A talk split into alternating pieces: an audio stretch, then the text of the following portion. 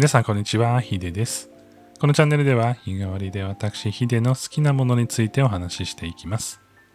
日曜日のテーマはサウンドベース。音楽にまつわるお話をしていきます。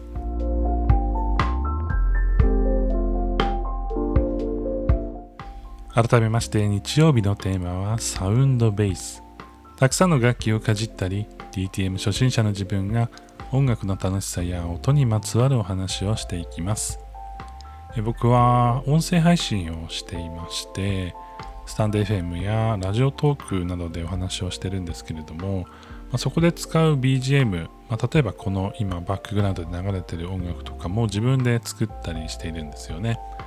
で収録の時はこう GarageBand で自分の音声と音楽を組み合わせて収録を作っているので、まあそれ以上のことはすることないんですけれども、例えばライブ配信でこう話をしてる時って、まあ、音楽を切り替えたりとか、あと途中で CM を入れたりとか、こうカチャカチャこう音の切り替えっていうのがあるんですよね。で効果音もねもちろんあるんですけど効果音は例えば別の効果音アプリで入れるとして、えーこの BGM の切り替えって意外とめんどくさくてですね僕の場合は、YouTube を開いて自分のチャンネル開いてそこでこう自分の曲を流してそれのこう再生の部分をこう,、えーこうチャプターでこう動かしてこう音楽切り替えてみたいなことをね今までずっとやっていてでこうパソコンの、ね、音量をこう調整しながらみたいな。フェードアウトするときはパソコンの音量をちょっと下げてみたいな感じでねいろいろねこうやることがたくさんあったんですけれどもいよいよねちょっとめんどくさくなってきたっていうのもあるので、まあ、それをこう一括でできる、まあ、ポン出しとかあとまあなんだろうなサンプラーとかね言われたりする機会が欲しいなってずっと思っていていろいろ探してたんですけれどもまあ言うとやっぱ高いし音声配信以外で使えないとか使わないことが多いのでいやーどうしようかなどうしようかなってのらりくらり考えていて、まあ、今回のねテーマの内容タイトルにあるようなストリームデックという、まあ、商品を購入しました。でこのねストリームデックの話をねこうする前にこの先ほどお話ししてたサンプラーの話とかをしたいんですけれども、まあ、世の中にはね音楽をこう流す時に必要なものって大体こう2つに分かれるんですよ。で1つがそのサンプラーと言われるその機械の中に音をこう覚えさせてでボタンをポチッと押すとその音が流れるっていうタイプのものですね。でもう一つが、まあ、この、まあ、サンプラーといえばサンプラーなんですけれどもそれをこうパソコンでやる場合ですね、えーまあ、ボタンを押す例えばクリックするとかでもいいんですけれども、えーまあ、パソコンの中に音楽を入れておいてそれをこう再生するようにすると。で僕は実はその赤いの MPK ミニプレイという、いわゆるキーボードとあのパッドというこうドラムの音が出たりするやつがつながっている MIDI キーボードというものを持っているんですね。でこの MIDI キーボードのこの鍵盤とかあとこのパッドの部分ボタンの部分ですねとかっていうのは自分で何を流すかっていうのを設定できるのでえっとまさすがにその最初にお伝えしたサンプラーのようにこう音を記憶させてそれをその機械から出すっていうのはなかなか難しいんですけれどもそのパソコンとつなぐことでそのキーボードをね一緒にこう出していくみたいなことはできるんですよね。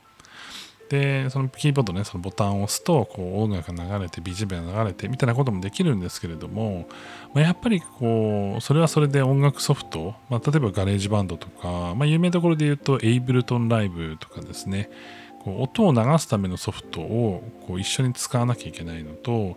まかつね、それをこう、例えばフェードイン、フェードアウトしてとか、えーこう綺麗につないでいくみたいなことはなかなか難しかったりするのでそれもねどうしようかなって悩んでて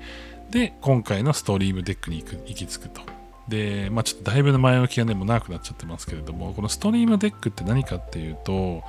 いわゆるその自分のパソコンのキーボードとはまた別に作ることができなんか何かしらやることができるボタンを増やす機能があるもの商品なんですよね。なので例えばこのボタンをポチって押すと音楽が流れたりとか、えーボタンを押すとこうウェブサイトが開いたりとか、えーボタンを押すとアプリケーションが開いたり GarageBand が開いたりとかっていう、まあ、そういった、まあ、便利機能というか自分が普段たくさんやる行動をこの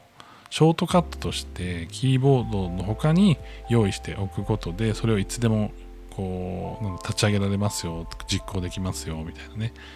感じのボタンになってます。何が優秀ってこれボタンが一つ一つ画面になっててあのパソコンで設定するとそのボタンの、えー、デザインがそのね、こうついてる間だけなんですけど、もちろん、その接続されてる間だけですけれども、その、えっ、ー、と、ボタンが、その例えば Goo のウェブサイトを開くみたいな、あのなんだろうな、ものを覚えさせてれば、 Google の、アイコンを出せたりとか、えー、 GarageBand だったら GarageBand のアイコンが出てたりとかっていうのをこううまくね、こう表示してくれるんですよね。なので、どこを押せば何が出るかっていうのが分かりやすいですし、えかつ画面切り替えとか、えー、例えばそのフォルダーとか置いてフォルダの中そのボタンを押すとフォルダの中がね全部ババッと展開されたりとかいくつもこうアプリケーションによって例えば変わってくるものGarageBand なら GarageBand えー、イラストレーターなら Illustrator、 Photoshop なら Photoshop みたいな感じで、それぞれのアプリケーションに対応するボタンを配置したりとか、自動でそれを切り替えたりとかっていうこともできるんですよね。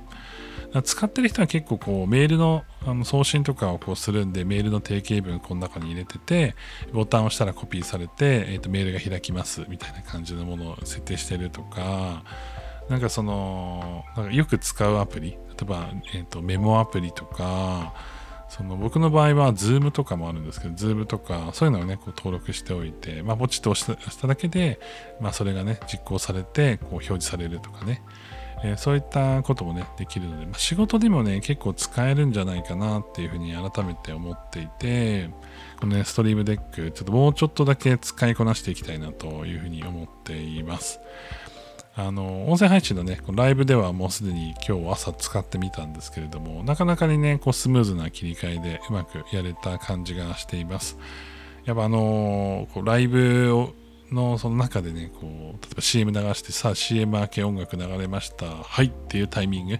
もうそのタイミングね、なかなか今日はちょっと難しかったので、これから改善していこうかなと思うんですけれども、効果音とかね、入れつつ、えー、いろいろね、カスタマイズを楽しんでいきたいなというふうに思ってます。